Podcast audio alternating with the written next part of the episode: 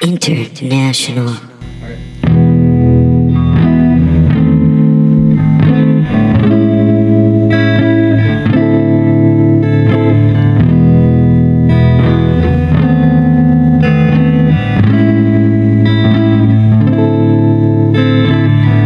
What's up, everybody? Hey, thanks for tuning in to the Listening Room, uh, live storytelling show and podcast hosted by me, Joey Zimmerman. Uh, thank you guys for peeping all these episodes. We got a fire one that's coming uh, right right at you. We got uh, great stories from people such as Kath Barbadoro, who uh, opened up for Patton Oswalt just this week at Moontower Comedy Festival. Uh, Grant Parsons, comedian buddy of mine from Nebraska, just moved down here to Texas. Trace Holt, great comedian here in town, and also joining us right now is Enzo Priesnitz. Hey. Yeah, Enzo shares a very hilarious story. Um, he's on the Gross Lonely Boys podcast. That's me. That also is uh, produced by the Body Tape INTL. Um, Enzo, thanks for coming in and uh, sharing that story about getting stung in a particular part of your body by Yeah. a See if specific you can animal. guess where it is before you hear the story. Hell yeah. Um, yeah. Give you a hint. It's a place you're not allowed to show your parents. or they've already seen it before, maybe. Not like this. They, know- haven't. Not like this. They will. if you want to see an inflamed body part as a listen to Enzo's story. Yeah. No. Yeah, we got a lot of good stories on this episode. This is always such an amazing time. Uh, thank you guys. Tell your friends about us. Tell them to hit that subscribe button. Uh, peep out the Gross Lonely Boys podcast too. Very talented. Absolutely. It's on the same network here, bodytapeintl.com. Uh, thanks everyone. Love you. Bye bye.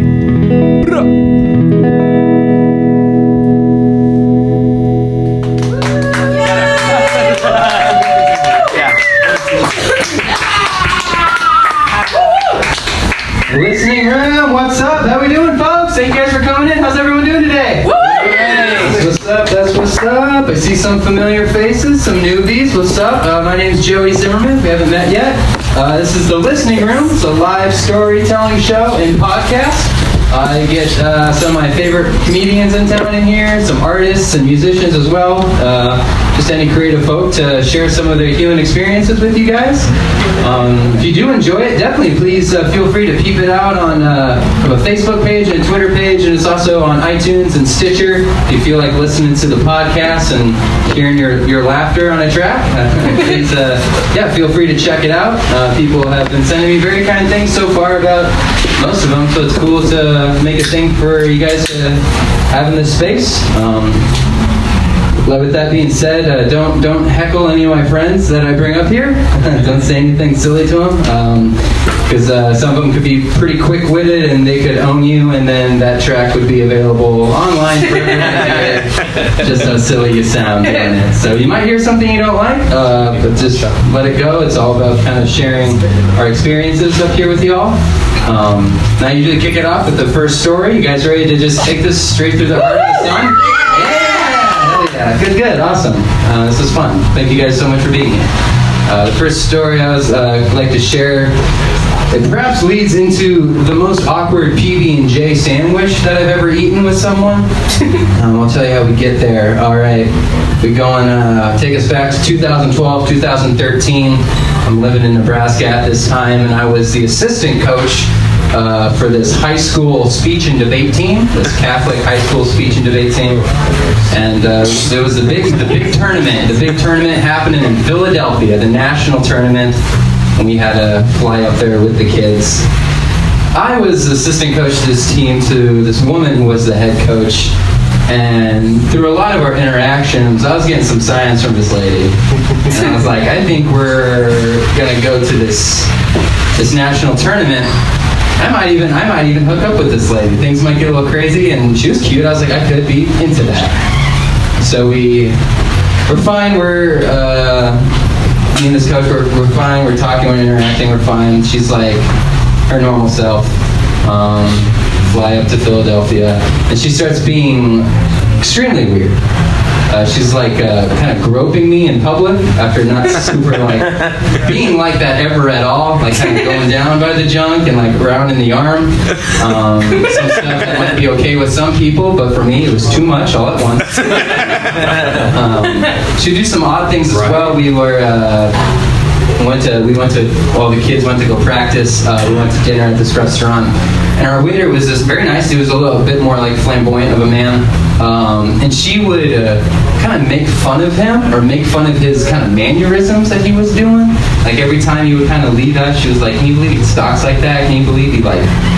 gestures like that. It was, I was like, what kind of person? I was like, I don't think I want to do this anymore. You know, I thought you were like just normal crazy. I didn't think you were rude as well. I didn't know. So for the rest of our interactions, just kind of prolonged with that, I was picking up. She also knew that I love to smoke weed, so she bought a gram of weed off a homeless man. Hotel, she's like, "I got this for you." I was like, "Where'd you get this?" Homeless guy outside. I was like, "Shit." she cared. so yeah, she. I was just picking up on a lot of these newer things I wasn't, uh, I didn't, hadn't seen before, I didn't recognize before. And uh, this whole time I've been having that kind of a texting conversation with my buddy Mark back home, and he would keep talking. He's like, "Hey man, you do it yet? Did it happen? What's going on? Did it happen?" Um, got to the point at the very end of the tournament. Um, you know, I'm, I'm looking nice. I'm in a suit. We're all sitting down at the award ceremony. She's sitting next to me. I get a text from my marketing. He's asking me about it. I finally tell him, I'm like, "Hey man, I don't think I'm gonna do it." Um, she's very rude to this uh, waiter that we had. She's been groping me in public. I'm, i actually think I've been uh, kind of uncomfortable with the whole thing. I'm kind of ready to like get out of here. She bought weed off a homeless man. She's kind of crazy, and I'm. I don't think I'm into it anymore. Little did I know, she was reading this text message over my shoulder the whole time that I was sharing it with my friend. And immediately, she was like a nice, like bubbly sitting down. Immediately, I hit send. I looked over to her. She's just like, she's like something, something was up. Um, and then she pulled me aside and she's like, I saw everything that you shared. I can't believe that you would tell your friend these things that I did that weren't even true. I was like, no, they're true. You did. these things were justifiable. My actions were justifiable. Um, so this this the award ceremony was at this event center in downtown Philly, and we took a bus up to wherever our hotel was.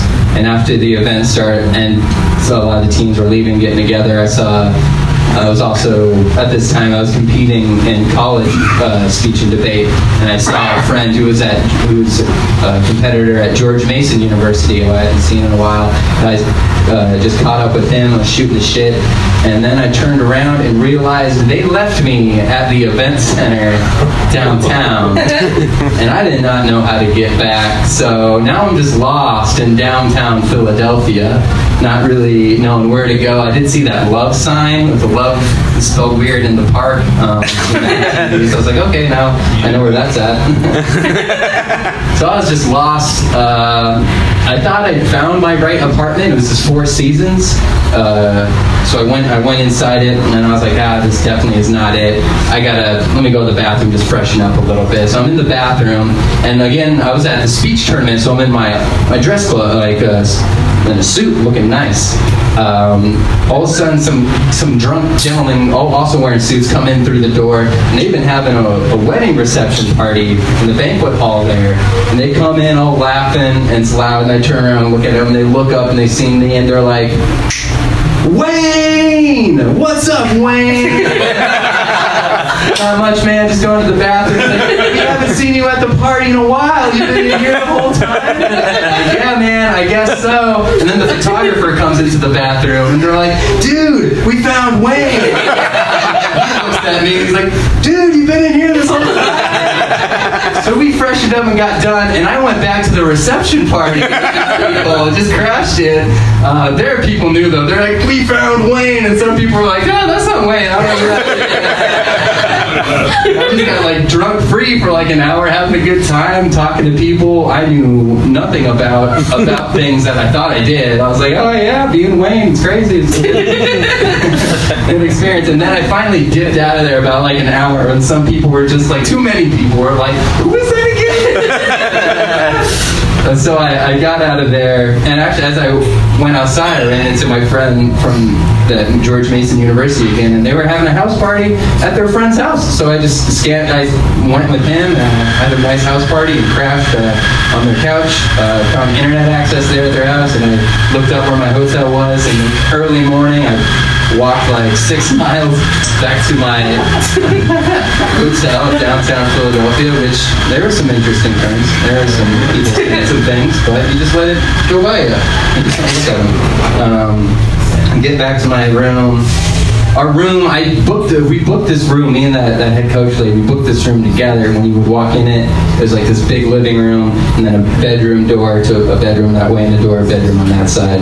Uh, mine was over there, hers was over there. I came in the room and she was asleep on the door frame leading into the thing, like waiting for me. Like, and I like tiptoed over her and I went in, I went in there, I went into the shower, just like made some noise just so she'd know I was back. And I could hear her like scurry around and like get her stuff together and went into the other room. Uh, and then the next day, they all, uh, it was like, we met down in the lobby around 11. She was just daggers staring at me. And she's like, we're all going to go look around some stuff. Uh, what are you doing today? I'm like, I'm going to take a solo day. I'm going to take a double decker bus and see some sights.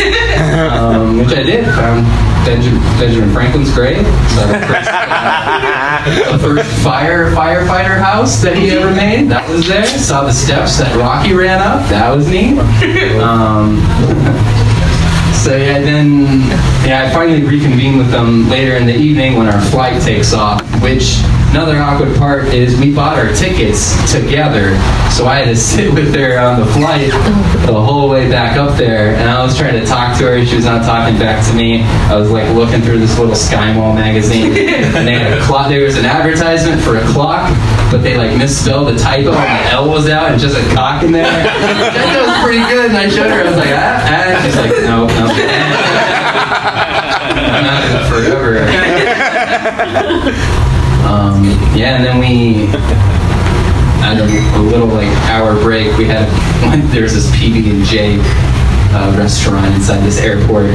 we each got a PB and J and sat down and just ate in total silence for like 20 minutes. Um, and then I flew back, and I have never heard from that lady again. Though I am also not an assistant speech coach anymore. so got terminated along with a text message. Um, not really too sure what the I don't know what the experience of that story I learned was. What was like meant for me. Um, I guess I I called it right. Uh, I didn't get I didn't I didn't fall fall trap fall victim to the to the shenanigans of that crazy lady. and I got to see a lot of Philadelphia, and I have that experience with me for the rest of my life. Uh, thank you guys for listening. That's going to be my story for sure. Um, yeah, let's get, let's get that energy up. Oh, yeah. Coming up is absolutely fabulous, very funny. You even on Comedy Central. Everybody give it up for Kath Barbadoro!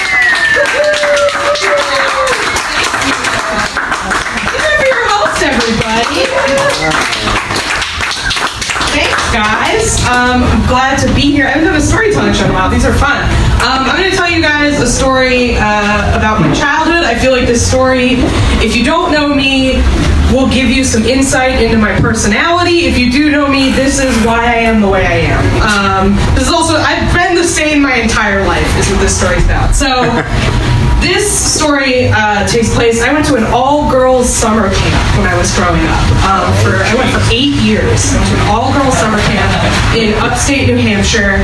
Uh, pre-puberty, so much fun. Just as a young kid, great. There was a beautiful lake. There was arts and crafts. There were canoes. There, it was wonderful. Great, perfect.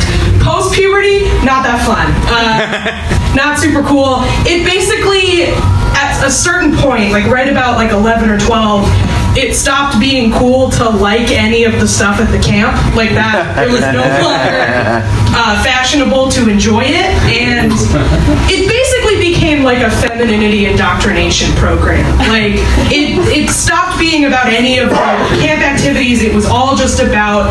Um, shaving, making sure everyone knew that you shaved your legs. Like that was the point of camp. Um, everyone just spent every free time tanning, just laying out tanning.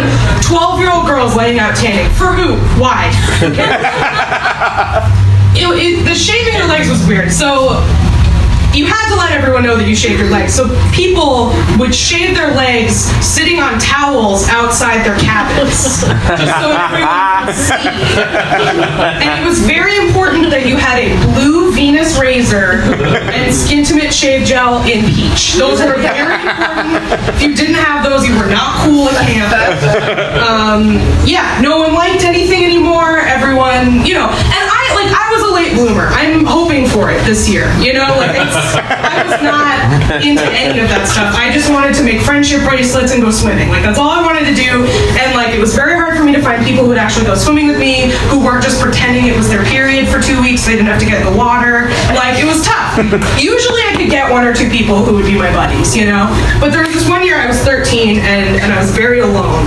Um, I didn't have anybody in my cabin. Everybody just wanted to sit out and tan. So uh, it was tough. It was a tough year. So the worst person in my cabin, the one who gave me the most trouble, was this girl named Kim KYM. Thank you very much. KYM. Uh, she was from a very wealthy suburb of Boston called Weston. Um, if any of you are from Massachusetts, you would be uh, jeering right now because fuck those people. Horrible. She lived on a, a street called Golden Ball Road. fucking KYM and her mansion on Golden Ball Road, like fuck that. So KYM, she was a cheerleader, and she wasn't even just a cheerleader. She was one of the cheerleaders that the other cheerleaders throw up in the air because she was so tiny, you know. And KYM, she just sucked. She was mean to me. I didn't like her. She thought she was really funny because she did a quote unquote Gollum impression but that sounded nothing like Gollum. Mad about it. It's not a fucking good impression. You're just annoying like Gollum. Like, ugh. So anyway, KYM and I, we didn't get along. But like, I didn't get along with most people in this cabin, so whatever. Uh, it really came to a head though when this was so I was 13, so it was about I don't know 2003 or so, and our cabin got into uh, an interesting debate about the Iraq War, which I'm sure just the level of discourse among those 13 was I'm sure very high. I'm sure it was a meeting of the minds for sure. And so we're talking about the Iraq War, and like I'm 13 at this point. I don't know what I'm talking about. I know I like punk rock. I know I don't like killing people, and I know I love disagreeing with Kim. So that pretty much telegraphed what my stance on the Iraq War was going to be. So you know, I was like, I, it's awful. Like I don't think we should be there. We're there under false pretenses, oil, whatever I heard in the fucking anti-flag song that I listened to. So that's what I told Kim, and we get in a huge fight about it. We get in a big fight. She is furious that I do not support the troops. Kim is very upset. and so Kim starts being really bad. Like she starts sort of talking shit about me when I can hear, like she's trying to turn people against me. Luckily, I had some allies in my cabin. Uh, well, I had allies in my cabin. Um, Thankfully, Allie J and Allie F. I'm not making this up. My the allies were my allies.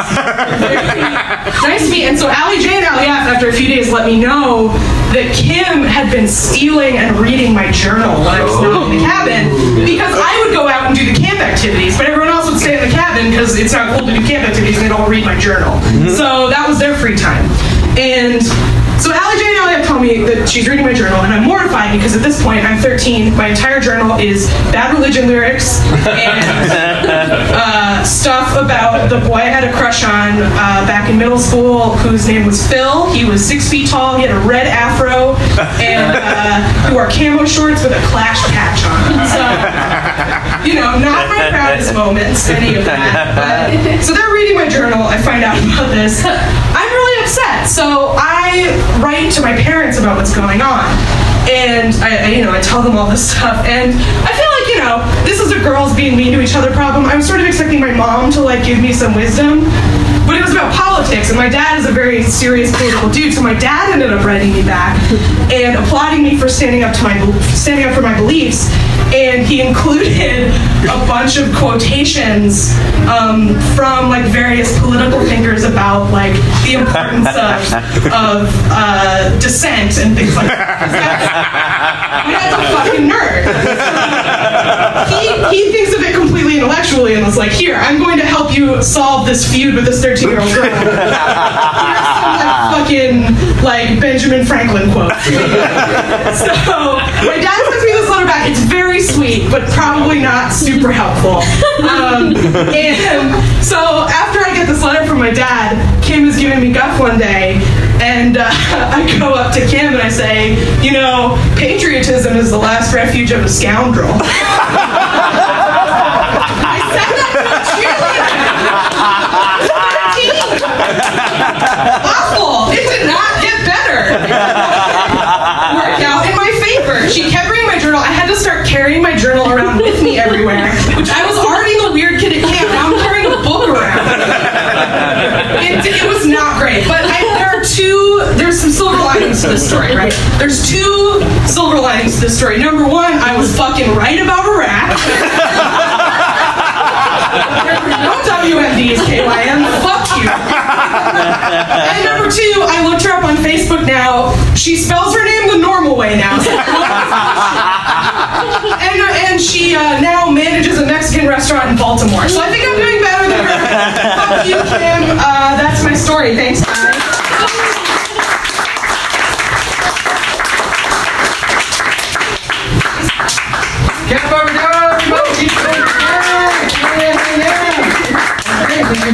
We're gonna keep this chugging right along. Uh, visiting us is actually one of my good buddies. Uh, we started doing comedy together in Nebraska. He's coming down this way. He's gonna be living in Corpus, and maybe we'll be seeing him around town pretty soon. Uh, very talented, very funny dude. Give it up for Grant Parsons.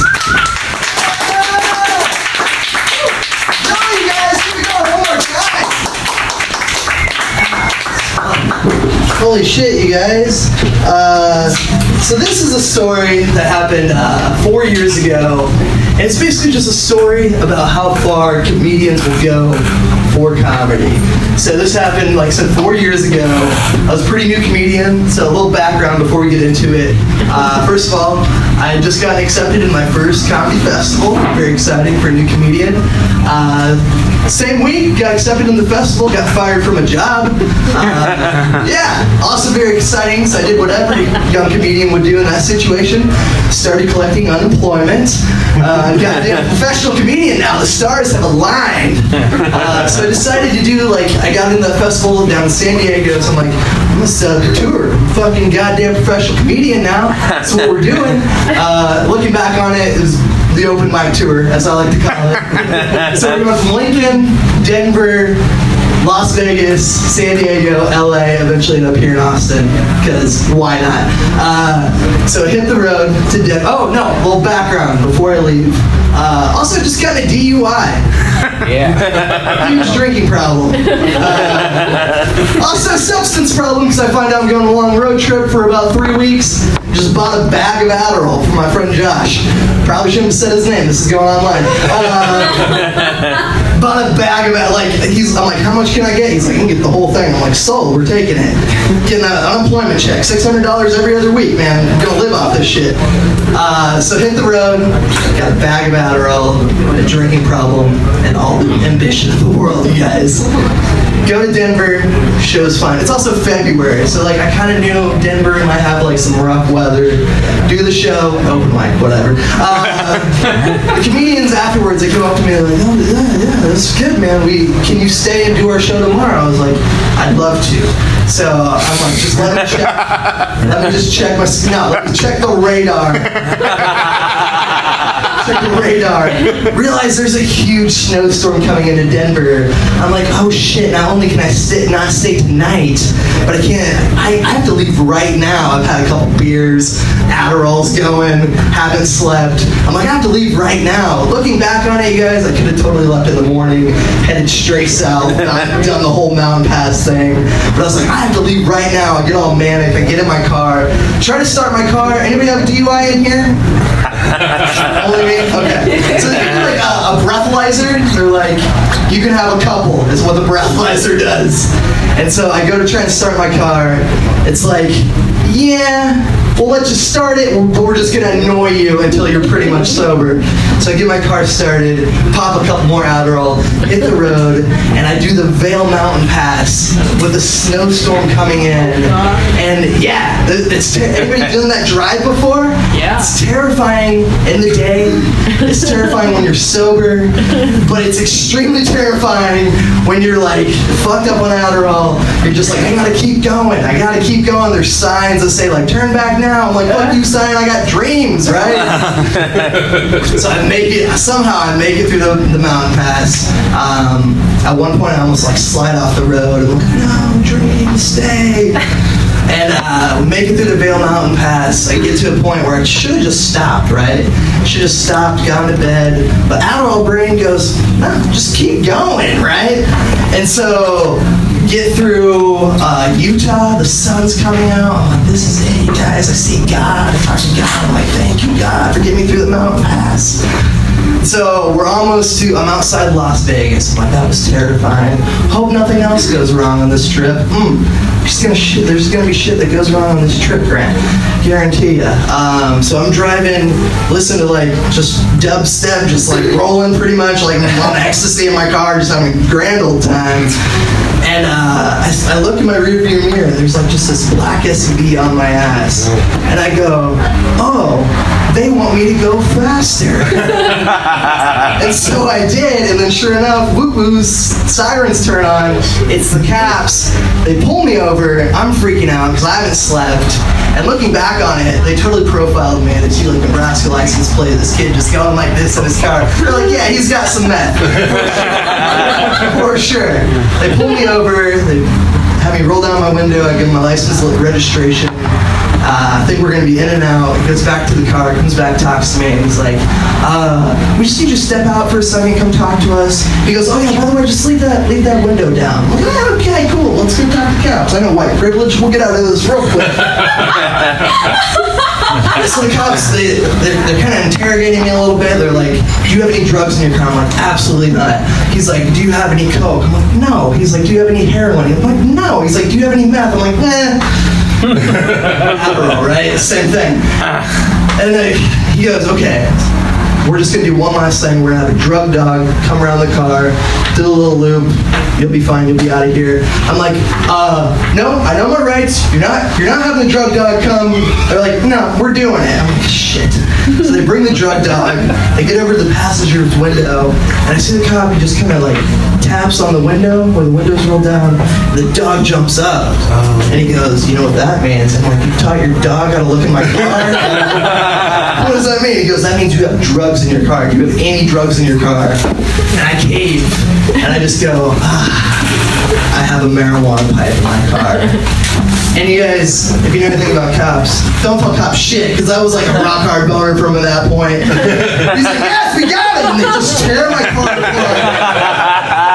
Just like on the side of the road, digging through shit. I don't care about the pipe, you guys. Like, I had a pipe, I didn't have any weed. Uh, Denver, yeah, smoked it, left it there. Uh, but I'm freaking out about the Adderall, right? I have a bag of Adderall. But at the time, I was working for a supplement company too, or I, I just got fired from the supplement company. so I had like a ton of supplements, and I was smart enough or dumb enough, whatever, to just mix the Adderall in with all like these vitamins and stuff. And so at one point, I see the cop look at the other cop, he pulls down the bag, and they kind of look at each other, look at the bag, and I'm just like, I'm fucked. That's a class one felony. I'm going to jail. Buy dreams. And they just look at it and they just throw it down, and they come back to me. And they're like, okay, we just need you to do one thing. I'm like, no pills, you don't know about the pills, whatever you want me to do, this is fine. They go, we just need you to break this pipe, and you're on your way. I'm like, break the pipe? this is some kind of weird moral lesson. This is gonna suck. Throw the pipe down, bounces off the cement. It's a good pipe. Break it again. Take off. Uh, it's the middle of the day. I see Vegas, and I just kind of drive by Vegas, and then I'm like, "Fuck you, Vegas." Nope, just gonna keep going. I was like, "Yeah, that sucked, but we got off scotch free, right? Nothing else can bad happen on this trip, right?" So I'm about 20 minutes outside of San Diego. Again, you guys, I haven't slept. It's been like 36 hours. Cruising on the 15, feeling good, windows down. Then out of nowhere, I just hear a loud pop. My tire blew out. Yeah. Has anybody have a tire blowout? It's way yeah. It sucks, right? It's different than a flat tire. Like a flat tire is just like like you kind of feel it coming. You're like a dad. You're just like oh yeah yeah flat tire, right? Your tire blows out. It's like a fucking Michael Bay movie. It's like, oh, so I feel my car like go like this, and I go not today. And the Adderall kicks all in. I'm like. Taking in the guardrail, going 80 miles an hour, slamming, and I'm I'm full of energy and just the, the most adrenaline shock I've ever had. I'm like, am I? I don't even know if I'm alive at this point. And I'm in, I'm in the meat. I'm luckily I'm in like a grassy median area, and uh, now I've fucked up traffic, the whole thing. I call the cops, which is weird, right? I just dealt with cops, and I'm calling the cops. I'm like, no, I need you now, please come. So the cop comes, and he like takes my car, he pushes over out of traffic. I fuck up traffic for a little bit. The cop's like, what happened? My tire just fucking blew out. I was Michael Bay. It's crazy. He's like, yeah, fuck you, man. I'm like, yeah. He's like, I saw this happen to a girl last week. I was like, shit. Like, what happened to her? He goes, oh, she died. I'm like, oh. so get my tire fixed. The car's actually fine, just a little fucked up. And uh, stay in San Diego, do the shows, go to Los Angeles, hang out there for about a week. Buddy lives in Malibu. He's a fucking rich kid, whatever. Loaded, loaded off him. Uh, spent about a week there, and then it's it's on to Austin. Actually, I had some shows planned out here. Wanted to come check out Austin. And so my buddy sends me off with a little bag of weed. He goes, "Here, this is for your trip." I never learned anything, do I? Let's take this. so I'm cruising through New Mexico, rolling joints, smoking joints, listening to Sam Kinison's version of Wild Thing. These are just things when you're a professional comedian. Telling stories, right? Still popping out, all right? Haven't learned anything. I'm like, gotta make it to see how far we can make it, right? And that was my goal. It was like, it's like a 20 some hour commute from Los Angeles. I'm like, let's just see how close I can get to Austin in one day. I make it to right outside El Paso. I'm like, I should just stop. And Adderall goes, no, man, that's not what we do. We keep going. Uh. and so I get, outside, I get outside of El Paso and I see a sign that says Border Patrol check. And I go, okay, I used to live in San Diego. You just do one of these, I see, I'm like, hey, I'm white, right? And they just fly it through. No big deal. But it's like 2 o'clock in the morning, right? It's just me and there's a van in front of me. I'm just like, just waiting. Not even nervous, right? I see this van, and then I see a drug dog come out. And then I hear the dog barking. I'm like, oh, this guy's getting fucked. and then I see the dog, and it just kind of locks eyes with me. I'm like, oh no, I'm getting fucked. they wave the van through. I pull up, and they're like, where do you go? I'm like, I'm going to comedian. I'm like trying to talk over the dog barking. and they're like, uh, when you just step out of the car, I'm like, I just did this. This is this is this is not good. And uh, Border Patrol check, you guys, they're very thorough. They, they know what's up. They do a little inventory check. They're like, you got suitcases, got it. You got dreams, yeah, kind of, got it. They're like, what's this bag? I go, that's supplements. And the one guy goes, this looks like Adderall. I'm like, that's Adderall. but it's my Adderall. And they're like, "Mm, okay, we'll see about that. So they book me. I get arrested. I get handcuffed, the whole thing. They take your shoelaces because they're like, he, he's got dreams now, but we don't know what he's going to do. Uh, they lock me up. They throw me in a cell. I try to sleep, but like still like got that Adderall brain. Lay down. Eventually I fall asleep. And I just wake up to like cop opens opens up the door and the first thing he says to me he goes we didn't know you were a famous comedian. I'm like oh thank god this is all just a dream.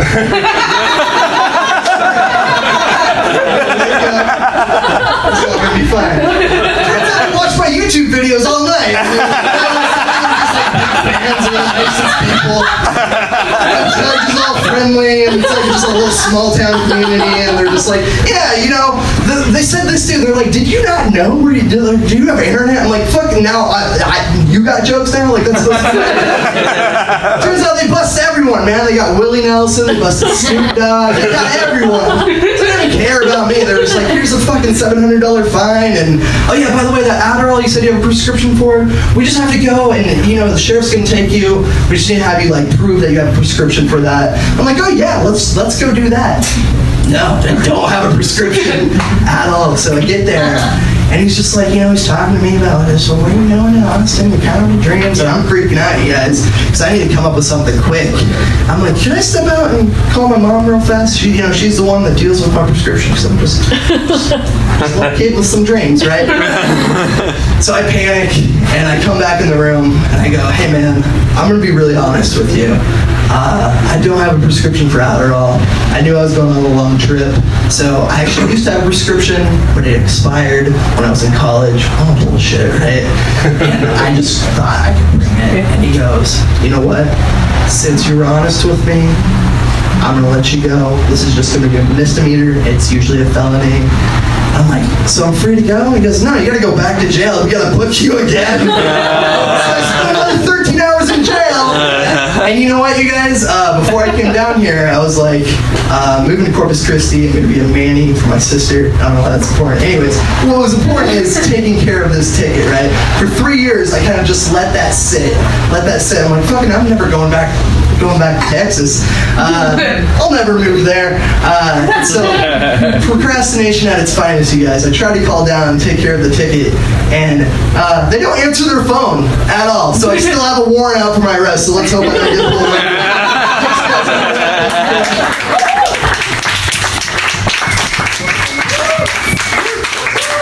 Grant Parsons, everybody, keep it going for Grant. Keep it going. Let him hear it. Uh, hell yeah, hell yeah, you guys, you guys showed up. Uh, we got we got a big couch right up here, front and center. It's it's, it's vacant. You want it? Oh yeah, there they come. That's what's up. Hey, keep the energy going. You guys ready for your next time? Hell yeah, hell yeah. Uh, next time coming up, very talented, one of my favorite comics in the city. Uh, give it up for Justin Hicks.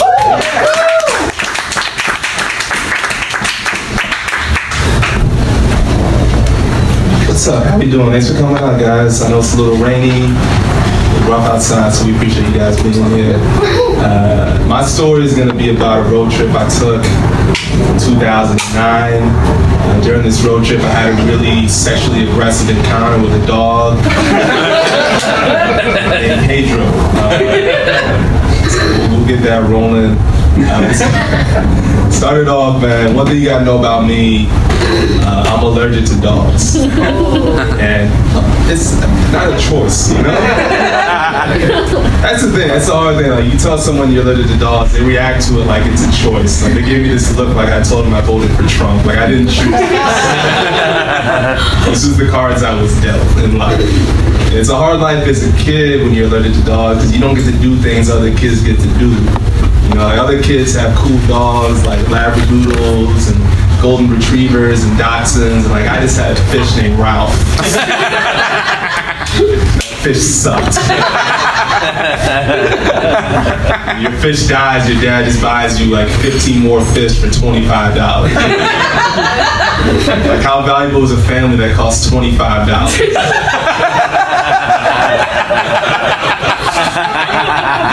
You imagine that, hey, we just bought the entire Henderson family for 25 Henderson's probably suck. It's not that. It's also sucks like when you get older, you're allergic to dogs, man. Dating's really hard. It's like you look at Tinder and like all that stuff, like it literally says in women's profiles, must like dogs. And I'm like, well, I can't do this then, you know? Like if I go to your house and I hang out with your dog, I'm gonna pass away in your living room. it's gonna be awkward for all of us. I also like anyone in here have dogs. We have any dog folks in here? Anyone own a dog? I have a dog. Uh, Just one? Okay. Yeah. I think you're like a superhuman, you know? Like I am because that dog is terrible. I look up to people with dogs. Like they hold dogs in their face, they kiss them, and like they don't sneeze. I look at people. Who, like, people who could do that to me are like people who could dunk a basketball. You know? like I'm in all of their talents. It's amazing. But uh, so that's out of the way. I'm allergic to dogs. Uh, second thing to know about me, I love baseball. Big baseball fan. I grew up in Connecticut. My mom instilled a love of baseball in me, so I love baseball. So when I turned 21 years old, this is 2009. Uh, I was going into my senior year of college. Me and my friend Fred, his birthday is the day before my birthday. He's also a big birthday fan, or baseball fan. We're all birthday fans. No, is a blessing. We're both big baseball fans. So me, Fred, and our friend Dave, we get in the car, we go on a road trip. So we start from Connecticut, we're going all the way to Wisconsin, Milwaukee. We're gonna circle back and go to every baseball game we can in between. So like an awesome little baseball road trip with the guys, really cool. So we get in the car, we're going. One of our stops is Cleveland, Ohio. Uh, the beautiful Cleveland, Ohio. Sucks, but anyway. we're in Cleveland, we're hanging out, we see a game. We needed a place to crash. Like, we're kind of broke, we're like college students. So we knew this one girl, they knew this girl, her name was Anna. Anna lives in Aurora, Ohio. Aurora, Ohio is about 45 minutes outside of Cleveland. So we go to Cleveland, we catch a game. After the game, we drive down to Aurora to see Anna, and we crash at Anna's house. And it's like a, it's a good situation. Anna's parents are out of town. She has some friends over. We have a little party. It's really cool. And I'm walking around Anna's house like we had never met before. I'm walking around her house, and on the walls is these pictures of like this man, like standing underneath a whale, jumping over him, or like training a seal, and all this weird stuff. it's like this dude in lions, and like this dude, it's like weird. So I asked Anna, I'm like, Anna, like, is this your dad? She's like, yeah, my dad's actually a professional animal trainer. He trains animals. He's one of the best animal trainers in the country. So that's something to know. Part two, I'm hanging out with Anna. We're having a good time. I meet her dog. Her dog's name is Pedro Thompson. It's a little buff terrier pit bull mix. You know? And the funny thing about like I love dogs with last names. They're so adorable and unnecessary. I love and also the dog's last name was Thompson. Anna's last name was not Thompson. I just looked at Pedro and like, yeah, Pedro's gonna be a Thompson. He's gonna be with the in-law family. We don't like him. so I meet Pedro. Now remember, this guy, this guy, he's an animal trainer. And he also breeds domestic pets like dogs. When you breed pets, you don't spade or neuter those animals. So something to know about Pedro. Pedro's about four months old. He's kind of young. He has some big old dog balls. He's very sexually aggressive. Other thing to know, when you're allergic to dogs, it's kind of like a human nature thing. You know, like in human nature, when you're not looking for a relationship, you don't like a certain person, that person's just drawn to you by nature. That's how dogs are with me, you know? Like they know they can just destroy my life and my well-being, and they just want to be with me. You know? I walk into a house, that dog's like, "Hey, want to be my friend? Hey, want to be my friend? Hey, want to be my friend?" Don't want to be your friend, Pedro. You know, I don't want to be with you. The other thing to know about me, I hate dogs with balls. I don't like it. I think they're arrogant. I like how they carry themselves. It's a little bit cliche, but I'm gonna say dogs are really cocky about their balls. It's inappropriate. So I meet Pedro. Pedro's a young um, pup. He knows I'm allergic to dogs. Obviously, Pedro loves the hell out of this guy. He loves me. He's just fucking my leg all night. just going at it any chance he gets. And it gets weird to the point everybody notices and is like, my bad, Pedro does this from time to time. He must like you. So we locked Pedro in the basement with food. It was Party goes on. We have a good time. We're hanging out. We're in Ohio. We're young. We're dumb. It's good time. This nice animal trainer doesn't know like a black man is sleeping on a pull-out house in his living room. Man would be terrified. So night we get to the end of the night and we crash in this pull-out couch in the living room. Me and my buddy Fred, I'm on one side, Fred's on the other side. We pass out. We've been drinking a lot. And I wake up in this kind of daze. You know, I feel this like really melodic friction on my face. it's not like a split section, split second reaction. I'm like, what's happening, you know? And me and Fred have been friends a long time. I don't know if Fred got an idea. I don't know what's going on. So I kind of slowly open my eyes. And as I open my eyes, like it's pitch black in this room. Something to know about Pedro Thompson.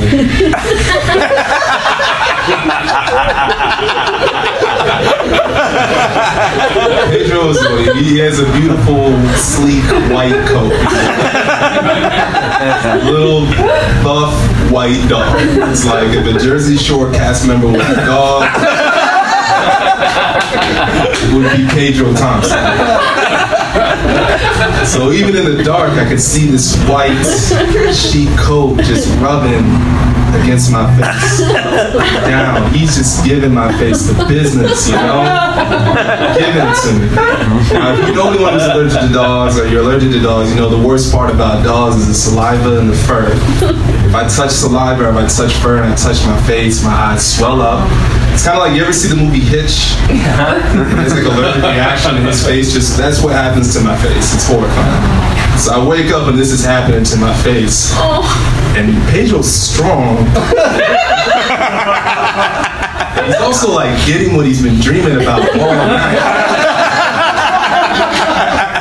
Like you think like, yeah, you just like lift this dog off your face. No, like this was this was a struggle. So like I'm trying to get Pedro off my face. Pedro doesn't want to get off my face. The rustling wakes Fred up. Fred wakes up like, fuck that dog's fucking your face.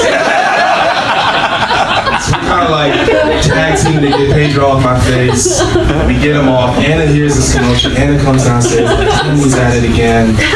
So we, we lock Pedro outside. And it's kind of like this is a nice house, and it was one of those houses where there's a living room, there's a couch that we were sleeping on. The couch was facing the outside. There's these two glass doors where you can see the.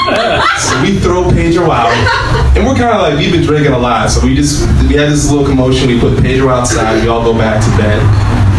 So we go back to sleep, and I wake up, and you ever know you have that sixth sense as a person where you can tell when someone's staring at you. you can feel a glance from someone.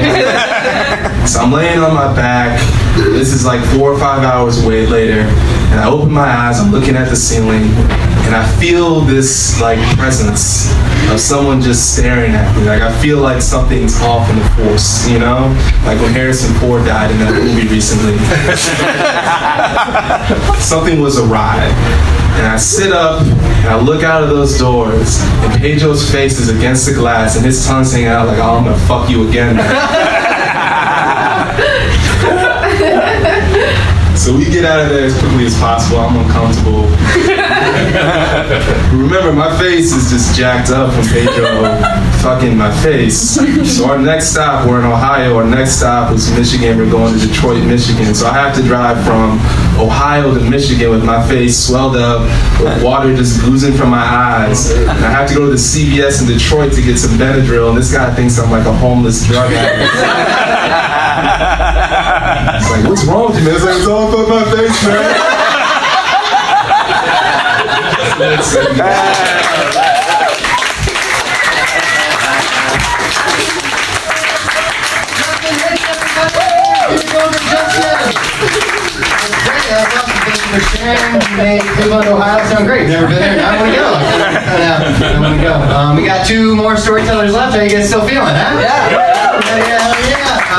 Next guy coming up, very, very funny comic, uh, runs a show down south uh, Radio Coffee and Beer. Uh, very talented gentleman. Give it up for Trace Holt.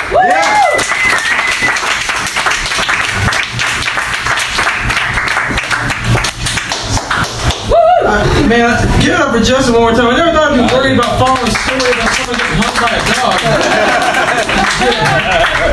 um, yeah, uh, this is going to be a little shaky for me. Sorry if you guys see me shaking. I'm trying to give up drinking. It's a little bit weird for me. Uh, it's a hard thing for my people. It's a big part of our past. It's a cultural integration thing. I don't know if y'all met a lot of white trash. so, so you're trying to quit drinking. Uh, you you still have the same habits they have when you're like just at first. You know, like you still end up in the same places and doing the same shit. Like last night, Friday night, three o'clock in the morning, I'm still in the Whataburger drive-through. uh, the dude in front of me is. Just, I don't know if you've been the sober person in the Whataburger drive-through at three o'clock in the morning, but that's a different beast. That's a- uh, the dude in front of me is just yelling into the order box at the top of his lungs, uh, and the woman on the other side is like struggling to recount it correctly. And when she does, the dude yells at her, "Boom!"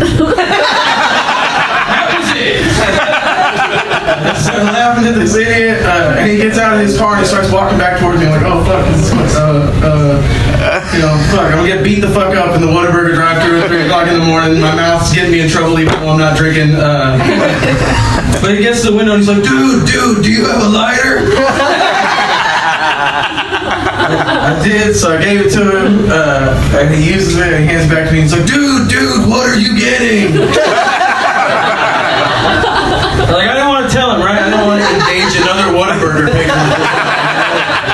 Uh, but I, I do I tell him to get a couple of the breakfast biscuits. He goes, "Oh, dude, that's badass. That's fucking badass." so much more excited about what I was getting. he gets back in his car and he drives off into the night. Uh, I pull up to the window and the woman tells me, "Oh, that last guy paid for your order." Oh, what a dick, right? it's just supposed to be me and my shame. He's got to make it about him. You know? I'm not trying to be his good deed for the evening, and I don't think breakfast biscuits cancel out the DWI. you know? That's not my story. I was just bullshitting with y'all for a few minutes to try and get comfortable. Um, I'm gonna tell y'all a story that I didn't. I, this, I don't claim ownership of this story, but I don't rightly know who does, as the story will lead y'all to know. Anyway, uh, like 10 years ago, I'm 19. I'm trying to find roommates. Uh, I'm looking for roommates, and I was considering using Craigslist. And a buddy of mine was like, "No, don't fucking do that. Don't use Craigslist to find a roommate." Let me tell you a story I heard about somebody that found a roommate on Craigslist. Uh, and so I'm gonna tell you the tale. Uh, we've, it's been dubbed the shitter story, uh, and I've been telling this every now and then. I go to this thing, the Kerrville Folk Festival, every summer, and I have drunk or tripping friends come and find me at least once a festival. They're like, "Dude, tell the shitter story." so I'm giving it to you guys. Uh, a guy, a well-to-do young man, a student with a reasonable amount of money on his side, decides that he's trying to find a, a roommate. He's trying to find a place to live somewhere here in Austin. Um, and he finds a guy. It's like the perfect setup. The other dude's got money. He's a family money, you know. So it's a clean, nice living space. Uh, he moves into it. It's all bills paid. It's so good. It's like the greatest spot you could dream of. He's got this nice view of everything. Whatever. Uh, so he's living there. A, a, few weeks start going by, uh, kind of strangely. The the guy that he's moved in with, we'll go ahead and just start calling him the shitter from the very beginning. uh, the shitter starts acting a little strange right off the bat. He's, he's a little emotionally unstable. He's worried about a relationship that he's in. He's worried about some friends that aren't as happy with him and his behavior as of late that they once were. Uh, and the guy's like, oh man, that sucks, you know, he's trying to be there for him. At this point, we'll call this guy the student. The student's trying to be there for his new roommate, the shitter. The student's uh, trying to be his friend. He's trying to let him know, hey man, it's, it's not that bad. Uh, but a couple weeks go by, and the student finds uh, one day while he's looking to make a sandwich on break from school, a bag, a Ziploc bag with poop in it in the crisper drawer in his fridge, which is not right. I just I get you. All right, all right. You're not you're not on board with it. I get it. It's rough. Uh, if you're not on board now, just wait because it gets worse. Um, so he, he sees it. He's like, that's that's not right. Uh, so he just throws it away. Just like I'm not, we're not even gonna ask questions. We're throwing this out. We're not even gonna ask questions. That doesn't need to be in the crisper drawer. You know, I, we're, we're getting rid of the shit. Um, a couple of days go by and he finds a fresh bag of deuce in the crisper drawer. Uh, and he, he's like, all right, that's not cool. Now I feel like I have to say something. This clearly isn't an accident. This clearly isn't like this is an experiment. I need in. I need, you know, I need to know what's going on. Uh, and so he confronts the guy. He's like, "Hey, man. So the other day, you know, I was in the fridge and I found this, uh, this his poop in a bag, and the guy freaks out on him. Never talk about the shit bags. and he's like, all right, just like never talk. He's never. He's like freaking out. on me.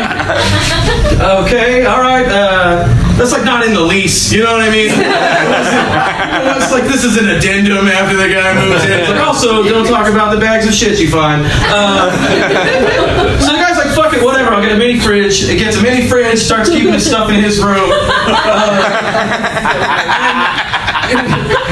time goes on, and they're still sharing a common area. So uh, he he notices things. You know, he can't help but notice things. One day he notices one of these Ziploc bags uh, of poop has now made its way to the coffee table. hey man, uh, look, I know you said not to talk about the shit bags. The guy freaks out on him again. What did I say about the shit bags? So he's like, all right, you know what? I'm just not gonna study in the living room anymore. It's cool. It's cool. I got a room. I'm gonna do things in my room. So he gets a lock for his door, um, and he just starts hanging out in his room all the time. He's got his mini fridge. He's got his own room. Just have fun with the bags of shit out there, you know, whatever. Uh, and and uh, he comes home one day to find uh, a smell, a certain aroma from from the house. He's like, God damn it, I know where this is going. And he goes into his roommate's space and continues to follow his nose uh, and discovers that this dude has just not been flushing for basically, probably, potentially the entire time he's been living there so far. Uh, and it's now started to to pile. It's he, and he's it's like he's discovered that the guy has piled up so far out of the toilet. This dude had to have been like standing atop it to get them out. It's like the pile of shit that the Triceratops leaves in Jurassic Park. And there's one in the hand sink too. This guy's like just been saving it up. Uh, and so he he freaks out a little bit and he calls the cops. He's like, "Hey, I, I started living with this guy a couple of months ago. Here's what's gone down so far." Uh, it regales them with the same tale that I've just mortified you all with. Only to be told that the guy hadn't really done anything wrong. Disgusting, yeah. But you can't really charge the guy, and it's not really something that he's willing to break his lease over. Uh, so he just kind of deals with it, you know. And he's like, "Okay, we'll keep this on file at least for later, right?" They're like, "Yeah, we got you, we got you, bro. We'll keep it on file." Uh, so time goes on. Things are all right with the shitter and the student for a little while. They've reached a, a tenuous balance, you know, whatever uh, in the place. And the guy breaks down, the shitter breaks down to the student one night. He's like, hey, uh, man, I gotta, can we go out for beers or something, man? I'm having, having a really rough day. Uh, my girlfriend broke up with me. And the guy's like, no, like, you probably shit all over her house too. I'm not gonna go out drinking with you. He's like, come on, man, I really need a friend. I really need a friend. Come and hang out with me. He's like, nah, I'm, I'm sorry, but no, I'm not gonna do that. I'm not gonna hang out with you. I don't really want you in my space. And the guy kind of freaks out. Oh, you don't want me in your space? We live together in my room. I thought you were my friend. I kind of freaks out with him. He's like, yeah, I'm just not gonna have this conversation with you anymore. Kind of extricates himself from the situation. Just trying to be real careful to avoid the shitter on the way in and out of his place now. Um, and one day he comes home and he finds that the lock on his room has been broken. No. The guy's gotten into his room. And he looks around and nothing's been stolen, nothing's been messed with, but in his toilet there is an unflushed shit. Uh, yeah, exactly. As a warning, miss. Yeah, exactly. That's what things to come. Uh, and so he's he's not okay with this. He calls the cops again. They're like, again, really? I mean, there's not a whole lot we can do about this unless he gets violent with you. We understand that this is maybe talk to your landlord. This isn't really something that we can do anything for you on. Uh, so he goes on and just lives in fear of what's to come. and he's, he's still just maintaining minimal contact. He's paying bills. He's coming and going without seeing the shitter as often as he can. Uh, and he's ignoring him. And one day, the shitter starts blowing up his phone and he just won't answer. He's not answering. He doesn't want to engage. You know, he's, he's got a do not engage policy with the shitter at this point. Uh, and so he's studying in his room. He's, he's turned his phone off, whatever. He's not paying attention. He starts to hear from the other side of the apartment like a high pitched scream, like almost like a woman's scream coming from the other side of the apartment. And he remembers that his girlfriend had dumped him. And he's like, oh fuck, this guy, he's over there shitting on her or something. Like I gotta go, I gotta stop this. Uh, so the guy rides a moped around town. So he gets his motorcycle helmet on and he gets uh, a tire iron. He's like, all right, I'm gonna go. I'm gonna go in there. He's got a mag light. He's got a tire iron. He's got a motorcycle helmet on. He's just ready for action. Um, but it's been a, you know a day or so since he's seen the shitter at all, and a while since he's been in his room. He hasn't really hung out in the living room much. So he gets into the main part and notices all the lights are out. All the lights are out in the house in this area. Uh, he can't see anything. He's got his mag light. That's why, uh, you know, I forget. Whatever. Anyway, uh, he's got his mag light. He's wandering in the darkness. He's got his tire iron. He thinks he sees something coming at him. He starts swinging at it. Uh, it's a coat rack. He breaks his own glass on his motorcycle helmet. Renders his only form of defense against the potential assailant useless. Uh, he takes it off. He proceeds into the dark with his tire iron and his mag light. Uh, and notices that as he gets closer to the shitter's room, that he's walking on newspaper. I don't know if you guys have indoor dogs, there's a very familiar swish under the newspaper as he's walking around. The shit has grown, it's, it's gotten worse, and he gets to this guy's room, and the shrieking, this woman's shrieking has gotten louder, and there's now this deep bass thudding noise going on. He's really freaked out at this point. He opens the guy's room. There's nothing in there. There's still this loud thudding emanating from the restroom. There's still this high pitched screaming emanating from the restroom. He opens the dude's restroom door, and the dude is sitting in his claw toed bathtub, rocking it back and forth, making that thudding noise just shrieking at the top of his lungs in a tub filled up to the chest with his own waste. Oh. Right. Oh my god, right? It's so fucked up. I have people that ask me every summer to tell this story. Drunk assholes that work out every year, they're like, dude, tell the shitter story. My boy hadn't heard it, tell the shitter story. Uh, it's so gross. So he's just freaking out. They're kind of, you know, deer in the headlights kind of moment with this dude. And the dude reaches into the shit pool and produces from within it a shit covered knife. He leaps at the guy. The guy just beats the hell out of him with his tire iron. Calls the cops like, "Hey, I think I got something you could get him on." he, he finally crossed that line. Remember that guy was telling you about? Um, and so the buddy of mine that told me this story, the moral of being don't look for roommates on Craigslist, stay with your fucking friends, who's your brother, find someone you know, because then at least you have a whole bunch of character references. I don't know, whatever. Uh, the the story I tell this story to you guys. I told this story to my buddy who told me the story. My friend Ian. He's also a stand-up comic. He moved to New York a couple years ago. I saw Ian when I went to visit a couple years ago. I was like, remember that crazy fucking story you told me? And he was like, what story are you talking about? And I told him, you know, the finer points of the shitter story, uh, the abridged shitter story. and he tells me, I didn't tell you that story. I have no idea where you got that story from.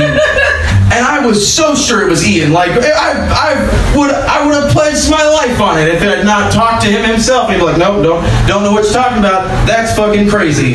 Uh, so we looked it up on the internet, and apparently there were a bunch of tarantulas involved too. And I'm glad I don't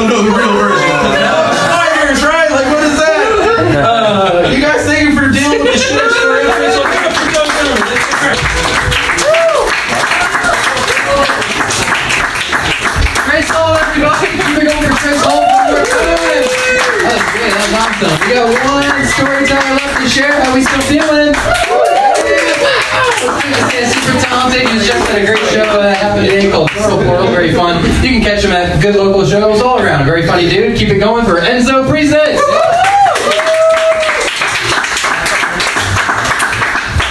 Thank you guys. Thank you, Joey. Guys, uh, I want to tell you guys a story that I've never told on stage.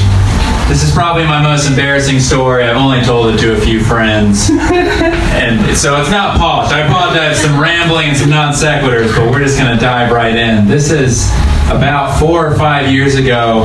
I was working, I was 19 or 20, working for a company called Pyrotechnico, and we were contractors. What we do, we set up and shoot fireworks shows. And we did contracts all over. And one Fourth of July summer, we had a contract in uh, Kingsville, Texas. And so I drive down to Kingsville, and I meet the crew of people I'm working with. It's two dudes. It's my boss, Spencer. Spencer's pretty not important to the story. You can make up whatever you want him to look like. and then there's Eric. Eric, this is my first time ever meeting him. And Eric has like long, messy-ish dark hair, like chest length dark hair. He has he's wearing a t-shirt with the sleeves cut off. And those sleeves being cut off exposed two tattoos on the back of his arms. One says fucking and one says slayer. when you look at him from behind, it says fucking Slayer. and my per- I went to shake his hand, and all I could think was, what a fucking hand job this guy is. I'm dork. Little like fun tidbit to this story. From that day till this day, that guy became my absolute best friend. Me and that guy have have together bought more than one tandem bike. No shit. That's not even a joke. Uh, me and his friendship is cuter than most people's relationship. but that was my first time meeting my future best friend, and my first impression was loser alerts. anyway, we, we set up the fireworks show, and it's July 3rd. It was the night before. We end up setting, we end up getting it all done early, and so Eric was like, "Hey man, do you want to? We're 15 minutes outside of Corpus. Do you want to go to the beach?" And I was like, "Sure." Oh, I can't because I don't have a bathing suit. And he goes, "Don't worry, man. I got you. I got an extra one you can borrow." I was like, "Hell yeah!" So Spencer drops us off in Corpus, drops us off the beach, and then he goes and takes off for a few hours, to, like hang out with a friend or something. And so I start putting on the bathing suit Eric gave me. I'm like, this is a weird white bathing suit. There's no liner in it. I'm used to having netting. So I put it on, and we start walking to the beach. And as we're walking across the sand, this beach is covered in two things. It's Fourth of July weekend, so there's like a shit ton of families and like people hanging out, and then jellyfish. Dead jellyfish all over the sand. And I was like, Eric, should we be worried about all these jellyfish? He's like, no, dude, see, they're all washed up now. They're not in the water anymore. You're like a survivor, man. That's really in touch with nature. to this day, I don't know who's stupid or him for thinking that or me for agreeing. We got in the water and we started horsing around, grab assing, and balls of sand at each other.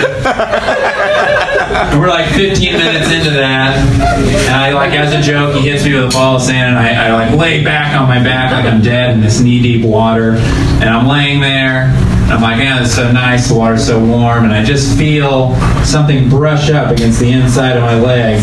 And I'm like, whoa, and I tense up. And then I feel like a prickly, warm, dull pain, like burning pain, right on my wiener and my ball and I jolt up. I stand up out of the water, and a jellyfish falls out of the bottom of my bathing suit. And I yell, Eric! I just got stung in the dick by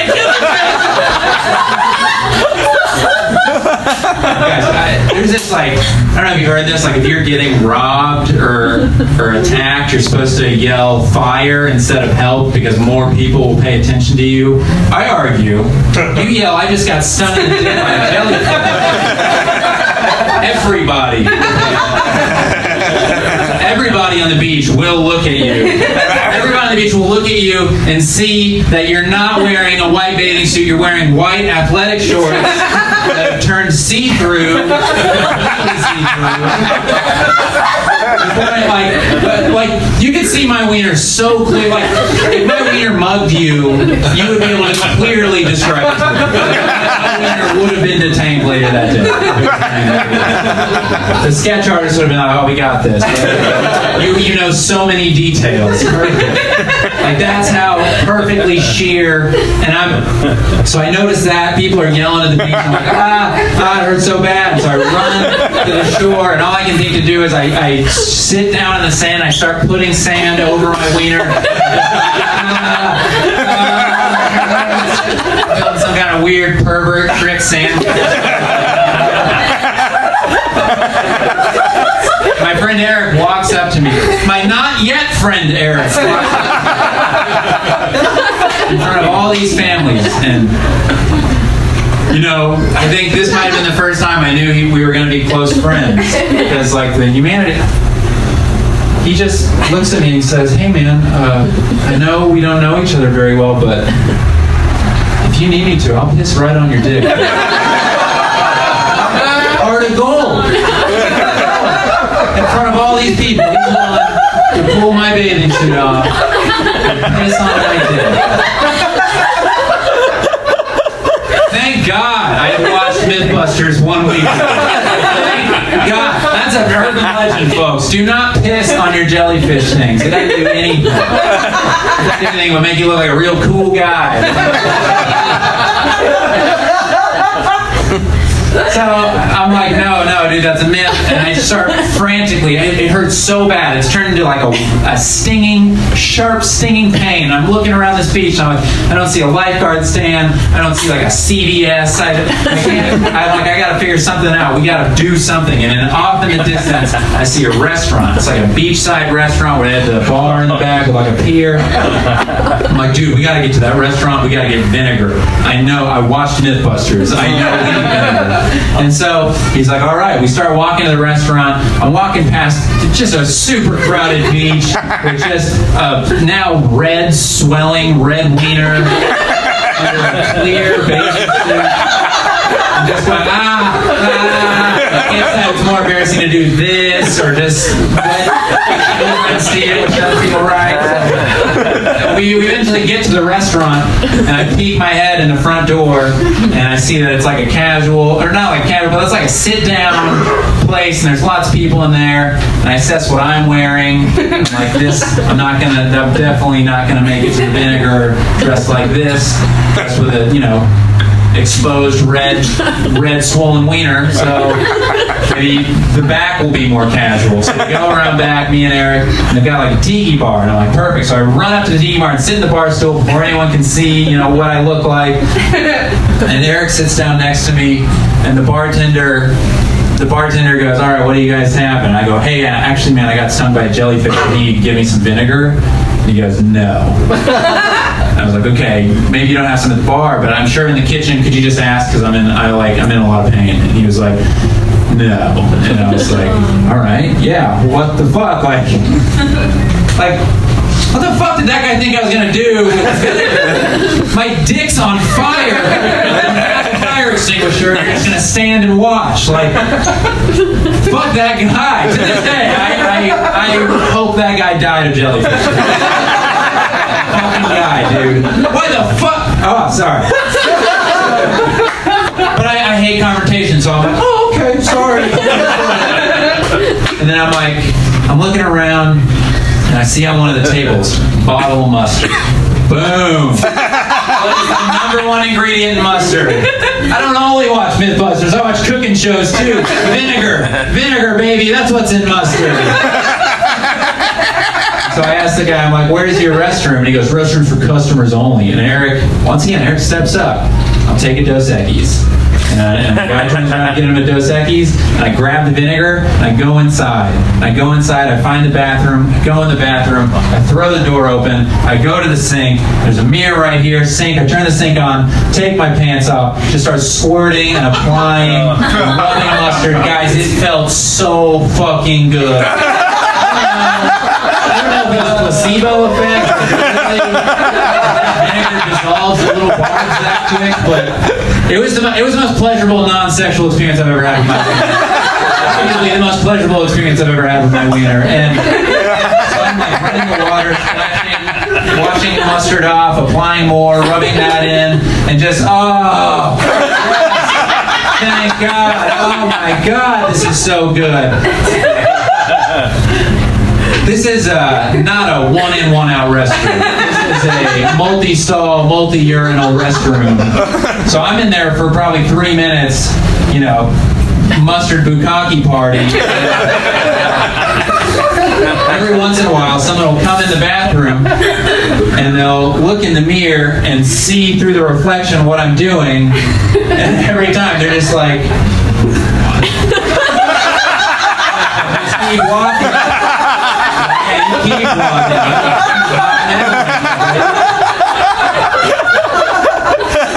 And it was all going fine. It was all going fine. And I start finishing up, and then the bathroom door opens. I hear no one walks in. I just hear a voice, and it says, "Sir, you need to leave the restaurant." Fucking snitches. Fucking snitches. Can you imagine what the complaint was? This guy acting real crazy. I was like, there's no way I can explain this. So I was just like, yeah, all right. Sorry. So I leave the mustard in there. I out, pull my pants up, and he walks me out the back door, and uh, Eric like gives me a thumbs up, and I go, "Thumb, we're being kicked out. Shoves the Dos Equis, and we get kicked out back onto the beach. And uh, yeah, it was pretty embarrassing walking to the restaurant with the red, swollen jellyfish thing there. I don't know. It might have been more embarrass- more embarrassing walking back with the giant yellow mustard. Just telling people, hey, not piss, mustard. mustard. Myself, I wrote mustard. Long story, buddy. Uh, that's a cool sandcastle. Not piss, just mustard. Just rub mustard. All right, jellyfish thing. You know. To rub mustard on it. The next day, we shot that fireworks show and we set a field on fire. Moral of the story, folks. We're the moral. There's a reason for that mesh in, in the inside of a baby. jellyfish out. It keeps jellyfish away from your wiener. So, you know, tell your kids, write your congressman, folks. That's my whole story. Thank you.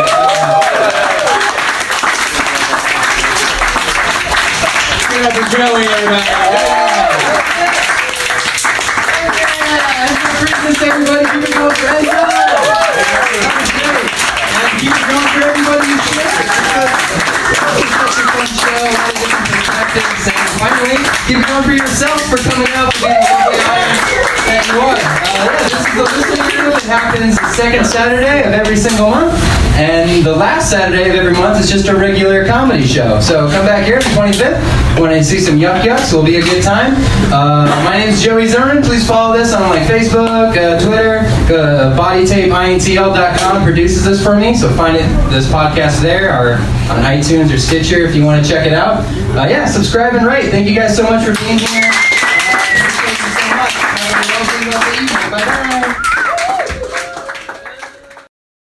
Uh. International.